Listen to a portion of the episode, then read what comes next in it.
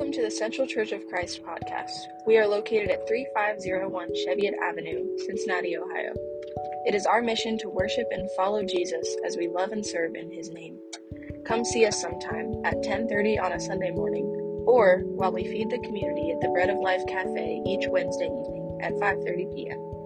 We hope that the following message inspires you in some way today.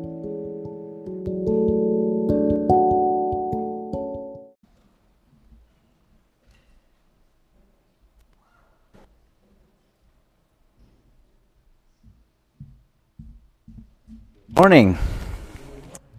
God's chosen. As God's chosen people. Uh, thank you for reading that scripture. Uh, John chapter 15, if you have your Bibles uh, with you, John chapter 15, that's where we'll be taking our, our lesson from this, this morning. Uh, we started it last month, part one. This is going to be part two of uh, this lesson regarding our identity as, as God's chosen chosen people.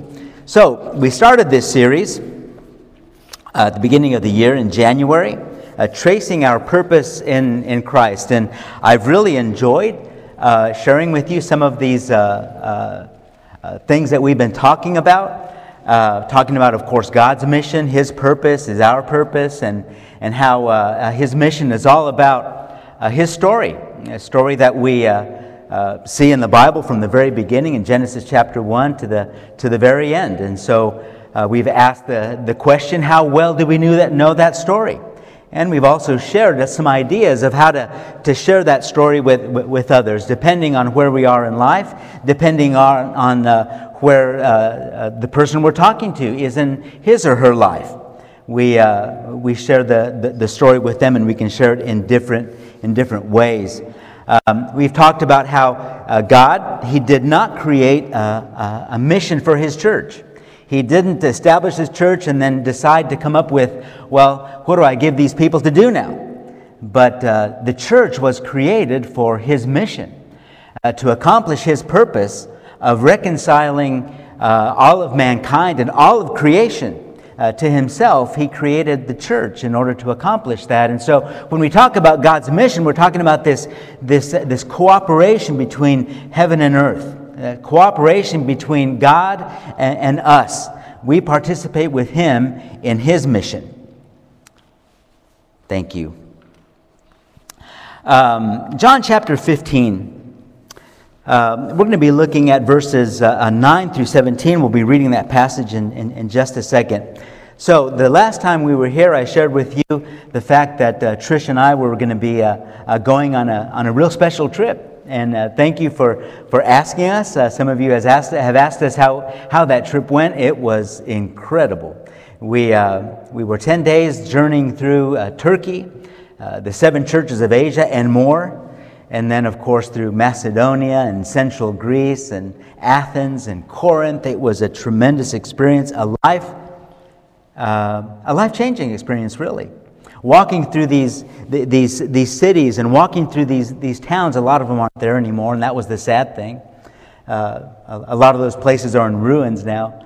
Uh, but walking through those places, walking down streets where uh, uh, the first generation of our brethren walked, uh, 2,000 years ago. What an honor. Uh, what an experience. And then, of course, uh, going through these places and reading scripture as we did so. And, and uh, uh it was really, really awesome. And thank you for praying for us while we were gone. Uh, it was an exciting, very exciting time for, for Trish and I at some point. Hope to share some of those experiences with you all. But here, John chapter 15. And so, talking about our identity as God's chosen. Who are we? Well, the, the Bible talks a lot about who we are. Uh, last month, um, before the sermon, we read uh, uh, First, uh, First Peter chapter 2 that talks about the church as his holy nation and a, and a, a holy priesthood. And we've been chosen uh, by him and we've been established by him as his holy people to uh, share his goodness. As, that's the way the New Living Translation puts it, to share his goodness with, with others. And so that's what, what we do. Uh, God's chosen. Um, we talked about the controversy uh, between uh, these ideas of who actually chooses. Is it God that chooses, or is it us that we that, that choose? And we talked about the fact that well, uh, both things are true. Uh, God chooses, and we choose also. And both of those both of those concepts work in in in uh, uh, work together. They don't work one against one another. You see, there's some people that believe that God is the one that does the choosing, and it doesn't matter what you do. If you're chosen, you're chosen. And there's others that say, no, no, God is not the one that chooses. We're the one that, that, that, that choose. No, both operate in cooperation with one another. God chooses and, and we, cho- we choose also. And of course, we talked about that, that concept uh, last time. Uh, uh, both of us, Him and, and us, we choose uh, uh, the future. Our eternity is based on God's choosing us, and it, of course, uh, depends on us choosing Him also. Uh, he will not save us unless we choose Him, and He will not save us unless we're chosen by Him. Uh, so both concepts work in, in, in, unison.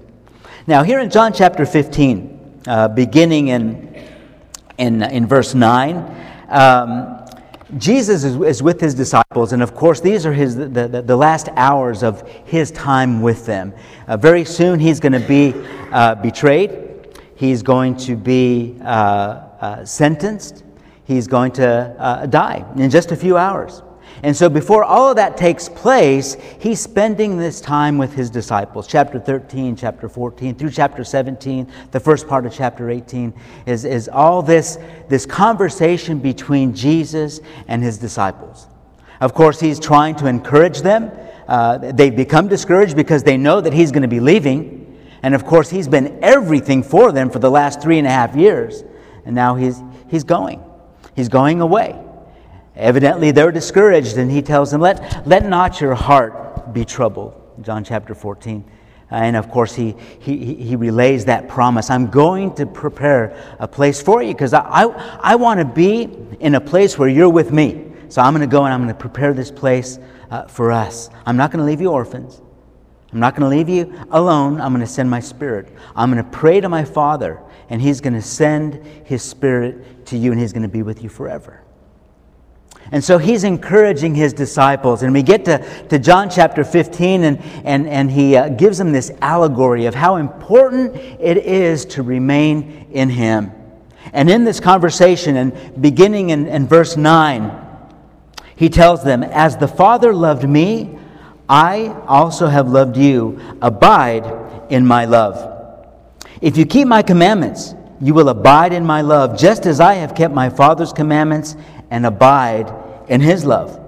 These things I've spoken to you, that my joy may remain in you, and that your joy may be made full. This is my commandment, that you love one another as I have loved you. Greater love has no one than this, than to lay down one's life for his friends. You are my friends if you do whatever I command you. No longer do I call you servants, for a servant does not know what his master is doing, but I have called you friends, for all things that I heard from my Father I have made known to you. You did not choose me, but I chose you and appointed you that you should go and bear fruit, and that your fruit should remain. And whatever you ask the Father in my name, he may give you. These things I command you that you love one another. So we started this, this, uh, uh, this lesson last month and talking about this, this idea of what uh, God has in, in, in mind, what Jesus has in mind for his disciples as his chosen. And what does it mean to be chosen? And so, uh, what is the purpose of his choosing? Well, we talked about last time that, uh, that, that, last time we were here. We talked about how he has chosen. He tells them, he tells his disciples, "I've chosen you for the purpose of friendship." And we talked about how important friendship is. Now, they have probably been gooped into the idea that they're the ones that have chosen to follow Jesus, and maybe even doing him a favor by following him and, and helping him on the way. And of course, he, he, he uh, uh, and that, that's why I believe when, when he mentions in, in verse 16, you did not choose me, He's stressing that fact that He is the one that has chosen them. You did not choose me, I chose you, and I appointed you that you should go and bear fruit. And so last time we talked about how, the, how He's chosen us to be His friends. He's chosen us for friendship and what that, what that really means. And being a true friend is, is something wonderful. Now, we talked about usually when we go through the, the, the, the concept of, of, of making friends, that's what we do. We make friends. Jesus chooses friends, which means uh, because of his position, because of his position as God, he has the right to pick and choose who's going to be his friend and who is not going to be his friend. As a matter of fact, he's already made it clear there's one of you among here who is not my friend. uh, of course, talking about Judas. Now, he chose him to, to follow him as, as his disciples, but, uh, as one of his disciples, but he's not one of the chosen. He's the one that's decided to follow the, the guise of, of, of Satan in all, in all this. But being chosen as his friend. You see, we don't choose friends the way he chooses friends. We don't go up to somebody and say, hey, you know what? You're going to be my friend. And from now on, you got to do what I say. How does that sound? Now, it, it doesn't work that way. We make friends. But Jesus, because of his position, he chooses. So, like it says up there, his position allows this type of friendship where he chooses who's going to be his friend. Why does he choose? Why does he go through this process of, of making friends? Well, because of his passion. Uh, his position and his passion, those are what motivate him to friendship. And so, just like in the apostles' case, uh, we also have been chosen as friends. And it's a special relationship that we have with him. Romans chapter 5. We concluded uh, last month reading Romans chapter 5. And uh, uh, I know most of you are fami- very familiar with this passage, Romans chapter 5.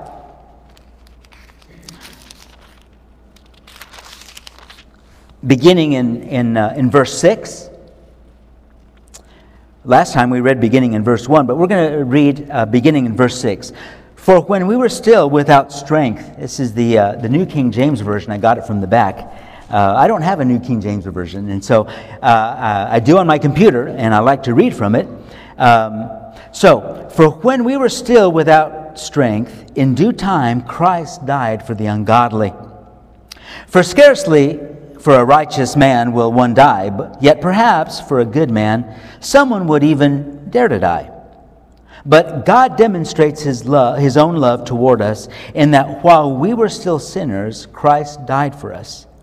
Much more than, having now been justified by his blood, we shall be saved from wrath through him. For if we were enemies, we were reconciled to God through the death of his Son. Much more, having been reconciled, we shall be saved by his life. Now, notice verse 11. And not only that, but we also rejoice in God through our Lord Jesus Christ through, through whom we have been received, we have now received the reconciliation. Now, the New Living Translation, uh, instead of translating this, this word as reconciliation, it says, We have been made friends of God. Because that's the idea. Before we were enemies, now we're his friends because we've been reconciled with him. And so we've been chosen for friendship. But that's not all. Secondly, verses 9 through 11, we are chosen for fullness. And that's one of the mes- messages, of course, that Jesus, I'm sure that Jesus wants his disciples to understand here. Okay? What I have in mind for you from here on out is this concept of fullness. In, in class this morning, we were talking about this idea of what inspires you. Why do you come back every Sunday? Why do you participate in community meal on Wednesday? Why do you participate in small groups? Why do you observe the Lord's Supper? What keeps you back? What, what keeps you coming back Sunday after Sunday? And of course, uh, during class, these different ideas uh, were shared. You know, what, this is what inspires me, and, and, and I think about uh, this brother, and that inspires me. So, what is your motivation in life? And the reason I ask that because, is because I think Jesus is very clear here what his motivation is. You see, Jesus' motivation in life was the love that the Father had for him. That's what motivated him. How much the Father loves him. We're reading this morning from Acts chapter 2, verse, verse 42, that talks about these four pillars in the church uh, that, that led to growth. Verse 43 says, And this sense of awe permeated the church. While they were dedicated in, in, in, in, the apostles' doctrine and, and fellowship and prayer, and the Lord's Supper, this sense of awe permeated the church. At least that's what the New Living Translation says. Uh, the, the, the, New American Standard, uh, the, the New King James says a sense of fear, but it has to do with this sense of awe. Seeing God work. You see, that's what motivated Jesus. How awesome his Father is and how much he loves him. You see, there's something special about being appreciated. There's something special about being loved. That's why when, when, when brethren do something special for the church, we show our appreciation to them. And we mention those things to the church because it's special. It makes us feel important when, when, uh, uh, uh, when, when we are appreciated. There's something special that happens in us when we uh, feel like we, we belong and that we're loved and that we're appreciated. John chapter 3, verse 35, Jesus says, The Father loves the Son and has given all things into his hand. You see, he had no doubt about the Father's love for him. John chapter 10, verse 17, For this reason the Father loves me, because I lay down my life John chapter 14, verse 31. So, he's, uh, so the world might know that I, in turn, love the Father, Jesus says. I do exactly as the Father commanded me. So there's this mutual love. But you see, Jesus' motivation in life and what in turn uh, took him to the cross was his love for the Father and his love for mankind. That's what motivated him. And so now, Jesus wants them to experience that same motivation. And so, uh, verse, verse 9, as the Father loved me, I also loved you. I love you. We can never say that enough to one another. I love you. They are loved. And so Jesus tells them, as as the Father has loved me, so I have loved you. And then he says, Abide in it. Abide in it. The Father loves you, so stand in it. That's what should motivate us to do everything we do and be who we are. The love that the Father has for us. So, what is the proof? How do we know that we are abiding and that we're standing in the fact that He loves us? Notice verse 10 If you keep my commandments, you will abide in my love, just as I have kept my Father's commandments and abide in his love, the same exact, exact way. And of course, he's been an example uh, for them for three and a half years. They know what it's like to abide in the Father's love. And so he tells them, How do you stand in it? Listen to him. Obey him. Do those things that he desires of us. And then, talking about this idea of fullness, what, what is the result? Notice verse 11. what is going to happen when, when, uh, uh, when this happens and we abide and we stand in His love and we obey His commandments. Verse 11 says, These things I have spoken to you, that my joy may remain in you, and that your joy may be made full. So, we are chosen for fullness. And here in this passage, he talks about this fullness of joy. Later on in chapter 16, he's going to talk about the fullness of, of hope and the fullness of, of trust and the fullness of love. But for now, he's talking about this fullness of joy. This word fullness, it's the word pleroo or plerao in, in Greek. And, and it, has, it carries this idea as, as much as is possible completely satisfied. And it carries this, this concept of being totally dominated by something. You can't put any more into it. Uh, yesterday, we, we celebrated uh, Ivy, our, our, uh, our granddaughter's birthday, seven years old. And uh, there, were lot, there were lots of things to eat. We made hot dogs, and she loves hot dogs. Well, Auburn loves to eat. She loves to eat. And so, uh, oh, a couple months ago, we took her to our favorite restaurant, Costco. and I asked her, well, What would you like? Would you like a hot dog or pizza? And she said, Both. and she ate both. She's only about that big. She ate both. Well, uh, uh, she, she enjoyed her hot dogs yesterday. It wasn't just one. Uh, and, and, and her snacks. And after she ate, she was like this. She was satisfied. She was full. Nothing else fit into that little belly. See, that's the idea of this concept of plerao.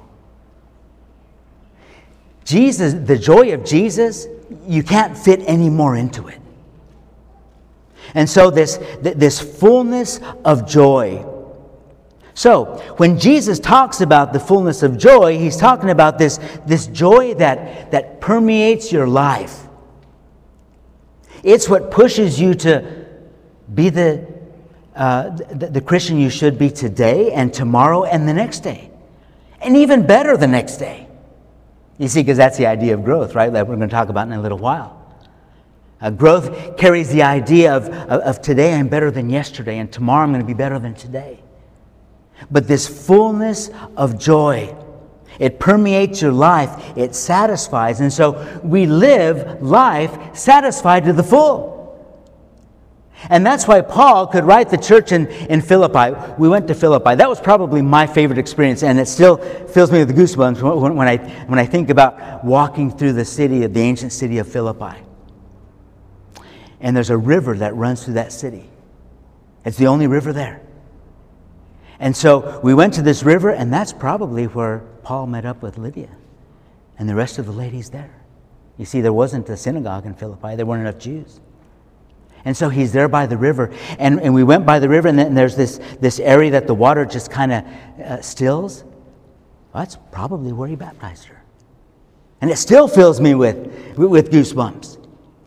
And so Paul, from prison, writes to the church in Philippi that was so special to him about joy and fullness, being satisfied. Philippians chapter 4, verse 18. But I have received everything in full. He's in prison. And I'm sure that the, that the Christians uh, from, from Philippi are, are wondering if he has any needs.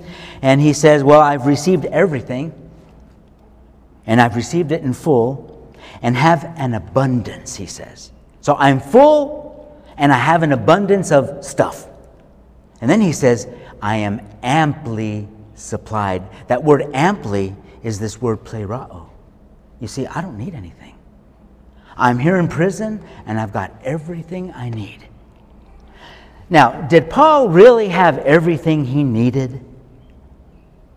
Now, there are probably a few things that he was lacking, right? But as far as he was concerned, he could live with this fullness of joy in the prison because he felt that in Christ, he doesn't need anything else. That's this idea of fullness. In the New Living Translation, in verse 11, where it says that your joy may be made full, it says, Yes, your joy will overflow. Overflow. Isn't this what the world craves? You know, if, if, you, if you talk with people, that's what people say that they want out of life. You know, I, I just want to be happy. I just want to be content. The problem is the world looks for contentment and joy in all the wrong things, in stuff. And stuff doesn't bring this.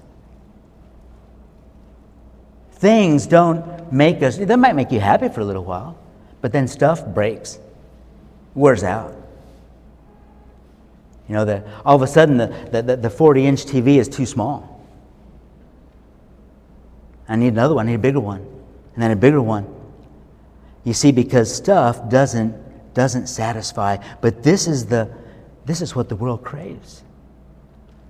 And the only source of this fullness is God. Jesus is the only thing that will fill that gap. He is the source of fullness. And his full, his, his, the joy that he brings, it's overflowing.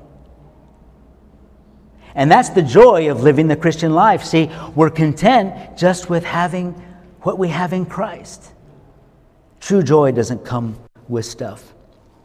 There are a couple of prayers in the New Testament. Uh, John chapter 17, it's a, a Jesus prayer. And what's neat about these prayers is that since they're in Scripture, that means that they're inspired prayers, which means that they reflect the will of God. So it's not just Jesus' desire. You know, his prayer in John chapter 17, it's not just what he desires, but it's what God wants. And so, verse 13, John chapter 17, verse 13, he says to the Father, But now I come to you and these things I speak in the world, so that they ha- may have my joy made full in them. I want them to feel this fullness, Father. Why? Because that's what God wants. God does not want us to, to go through life just frustrated day after day after day. And by the way, that's what life brings without God. This the same old routine every day. You see, but God brings something different into the equation. Brings this fullness. Ephesians chapter 3, this is uh, Paul's second prayer in the book of Ephesians, which also, since it's an inspired prayer, reflects the will of God. This is what God wants. And he writes, so that Christ may dwell in your hearts through faith and that you, being rooted and grounded in love, may be able to comprehend with all the saints what is the breadth and length and height and depth, and to know the love of Christ which surpasses knowledge, that you may be filled up to all the fullness of God. How repetitive. Did you get that? Be filled up to all the fullness of God. Everything that has to do with Him, His fullness transferred to us, which in turn fills us up. That's what God wants. Fullness. We've been chosen for fullness. So, the question what motivates you? Or, like was what was asked in class what inspires you? So, we are chosen for friendship. I'm convinced that that's one of the things that Jesus wants his disciples to understand before he goes to the cross. You are my friends. I love you. Secondly, we've been chosen for fullness fullness of joy and peace and love and hope, which only comes through Christ. So stand in it, abide in it. Thirdly, we're chosen for fruitfulness. chosen for fruitfulness. Verse 14, John chapter 15, verse 14 You are my friends if you do whatever I command you. In verses 16 and 17, you did not choose me, but I chose you and appointed you that you should go and bear fruit, and that your fruit should remain, that whatever you ask the Father in my name, he may give you. These things I command you, that you love one another. This idea of being fruitful, it has a real broad uh, connotation to it. Uh, but it always implies action. Always. Even when we talk about love, you see, because love isn't a feeling. Love implies action. So, this idea of fruitfulness always implies action, everywhere. Colossians chapter 1, verse 10 walk in a manner worthy of the Lord. And of course, this idea of walk has to do with, with live. As a matter of fact, the, the, the uh, um, New International Version translates this, this word live. But it's, it's the Greek word peripateo, which literally means to walk. It means to walk in circles, like a journey. So as you journey through life, journey in a way that's worthy of the Lord, to please Him in all respects, bearing fruit in every good work. Bearing fruit in every good work. Galatians chapter 5, verse 22, we're all familiar with the fruit of the Spirit love, joy, and peace, and goodness, etc. It all has to do with work, it all has to do with doing things. And so, John chapter 15, verse 16, you did not choose me, but I chose you and appointed you that you may go. Go. This is the Greek word hupago. It's the Greek word go. It's not the same word as the, as the word in, in Matthew chapter 28 go and make disciples. It's not the same word. But the idea has to do, of course, with action.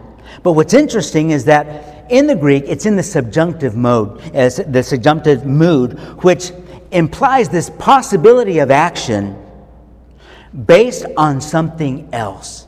What does that mean? Um, you can choose to do it or not to do it. It's not like an imperative. An imperative, you have to. That's what an imperative is it's a command. You have to do this.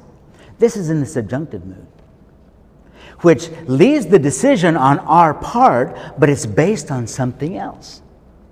Well, what is that something else in this context? The something else in this context is what we're talking about being fruitful. So he, he wants us to, to be fruitful, but he's saying, as, you're, as you bear fruit, go. Choose to go as you bear fruit. You see, because this idea of bearing fruit should be something natural in us. And it's not a command, but it has to do with a response. So go and bear fruit as, uh, uh, as you're, you're going about doing these things, you go. All this, this action that takes place, well, go and do it. So, what is the idea? Well, the idea is Jesus is saying, I didn't choose you just to be my friends. And I didn't choose you just to give you fullness of joy, peace, and love and hope. I've chosen you to be fruitful. I've chosen you to grow and to go. Because don't forget that all this is in, in this context of I'm the vine, you're the branches. That's what he's been talking about from, from the very beginning the vine and the branches and bearing fruit and more fruit, much fruit. Remain in me you see, because fruit is a sign of growth, it's a sign of maturity. And it's something that is expected. Our uh, daughter in law, she has a small garden in her backyard. And so I was looking at it yesterday, and I saw she had some, some small plants of strawberries. no strawberries on them. So I said, uh, So I noticed you planted strawberries. She said, Yeah, I don't know if they're going to give fruit or not. But when she planted them, she was hoping for fruit. She didn't plant them just for pretty because they're not very pretty, they're only about this big. But she planted them with that idea well, they're not bearing fruit. But see, fruit is something that we expect, right? And so, fruitfulness describes the, the, the Christian life and growth and maturity, uh, action. And there are some obvious characteristics about this concept of fruit that I hope we can understand. First of all, fruit is noticeable. You can tell when there's fruit, huh? you can see it. People shouldn't have to guess whether you are a Christian or not. Fruit is noticeable. Others should notice. And they won't notice if we're just like everybody else. So, first of all, fruit is noticeable. Second, fruit is nourishing. Fruit is nourishing for others. You see, apple trees don't eat apples. Fruit is nourishing for others. All of God's blessings, every single one, spiritual blessings and physical blessings, are given so that we might share with others. And I think it's uh, Ephesians chapter 4, Paul talks about uh, not, not, uh, uh, not stealing anymore. He said, Don't steal anymore. Work so that you may have to share with others. He didn't say, you need to work in order to provide for your family. He doesn't say that. He says, you need to work with your own hands so that you might have something to share with others. You see, God blesses us in order to be a blessing uh, to others.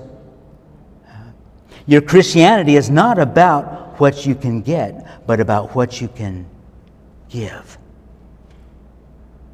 We've always told our kids, and I was talking to Jonathan about this this last week because he's kind of struggling finding his place in, in the congregation where, they, where they're at. But we've always told uh, Elena and Jonathan when you're looking for a church, don't look for their programs as something you can get out of them. Don't, don't look at it that way. But what you need to look at is what the church is doing and how you can add to it. See what you can bring to these, these programs. You see, because fruitfulness is about nourishing others, not about nourishing ourselves. In Chile, um, our neighbors to the back, they had an avocado tree. It's a huge tree. And uh, uh, some of the branches uh, hung over to our backyard. That's a good thing, right? Because all the fruit that's on the other side, yeah, you know, it's, it's ours. And so it, it was a wonderful thing. And if we got to the, to the fruit before our dog did, because uh, he loved avocados also, um, we were blessed. We were blessed by the neighbor's tree. But see, fruit is nourishing, but it's to nourish others. Thirdly, fruit is natural. So uh, it's noticeable, it nourishes, and fruit is natural.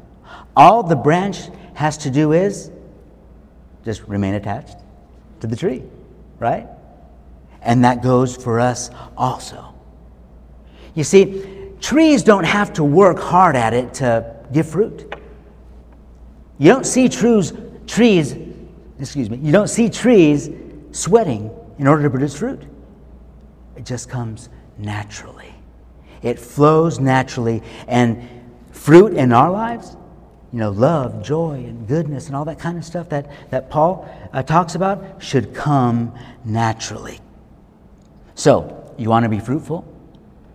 Again, abide, stand in it, remain attached, connected to the source.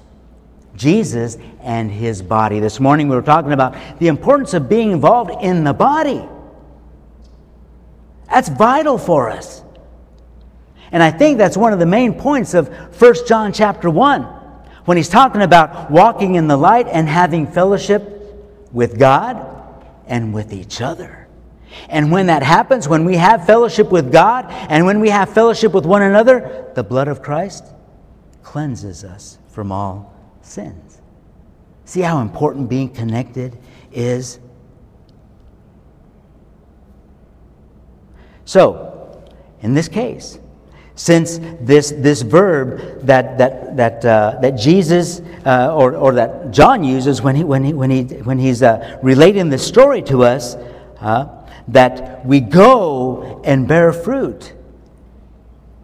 God's desire is that we go and bear fruit. What's the warning? Verse 14 You are my friends if you do whatever I command you.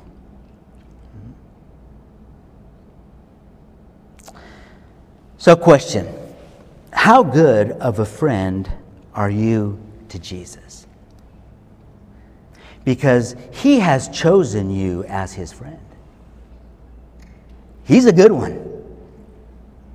He's the best kind of friend. The question is, how good of a friend are we are to him? And beware, he's not looking for perfection. He's looking for availability for us to be there. He's looking for submission. He's looking for obedience.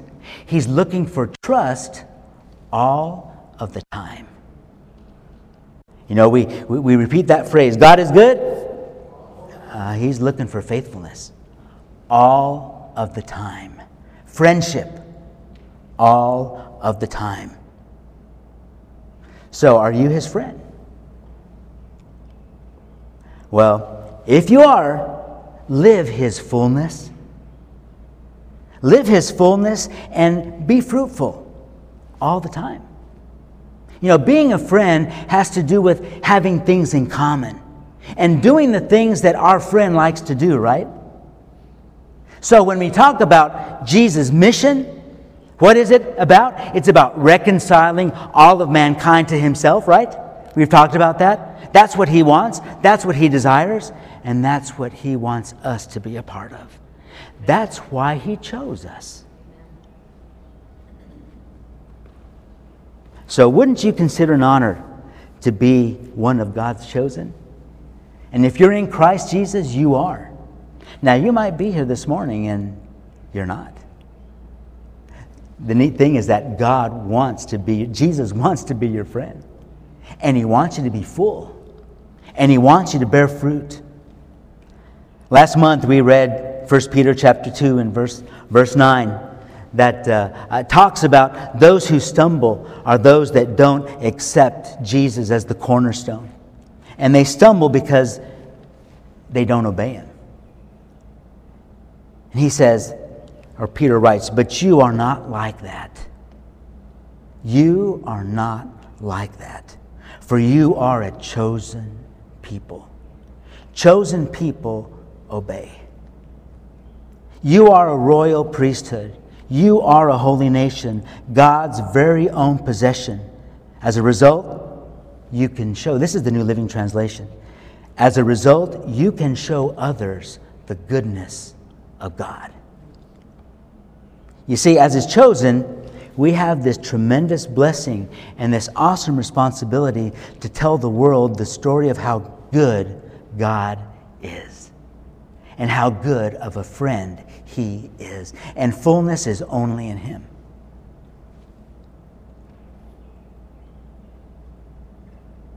The good news of His goodness. Our trip to Turkey and Greece was an awesome experience. But about 80% of it was covered looking at ancient paganism temples here, statues there, altars over here, paganism all over the place. And Paul and others came with a message that was far above what any pagan god could answer and that's or, offer. And that's why the good news and God's goodness was so appealing to Gentiles. You see, because they couldn't see it in their gods. They were offering all these sacrifices to, to, to, their gods just to make sure that they wouldn't get upset with them. And all of a sudden, they hear about this God, this God that Jesus, that uh, Paul mentions when he was in Athens, that, hey, we are his offspring. He's not far. And all he wants is for you to change. Because there's going to be a time, of, of judgment. God's mission, our mission, sharing his, his goodness. Your theme for the year closer to Christ, closer to each other, closer to community. Um, chosen for closeness. Closeness with Him, closeness among ourselves, being friends, being full in Christ, and being fruitful. Now, you might be here this morning and you have not experienced that. You haven't been born again. Uh, that can be resolved in a matter of minutes. Are we going to sing an invitation song? Okay, if you have a need, there are many people here willing and able to share God's goodness with you. God bless you.